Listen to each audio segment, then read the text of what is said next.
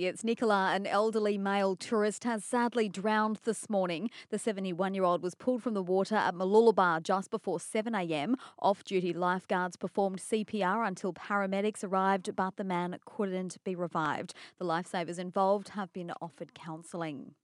Well, as we push ahead with Queensland's 2032 Olympics bid, it's shaping as a huge boost for our economy. The state government report saying it'll cost $4.5 billion to host the Games, but would bring more than 36 billion to our economy and create around 137,000 jobs. The majority of new jobs will be in construction, tourism, and retail, with economists predicting a big cash splash by international tourists in areas including the Sunshine Coast.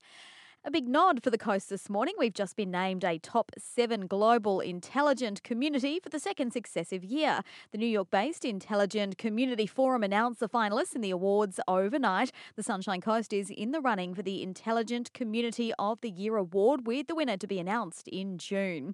And the Noosa Council is trying to reduce the number of mosquitoes with a helicopter to conduct aerial spraying from today, covering 240 hectares over the Noosa Banks, the Noosa River Islands, North Shore and at Lake Weyba.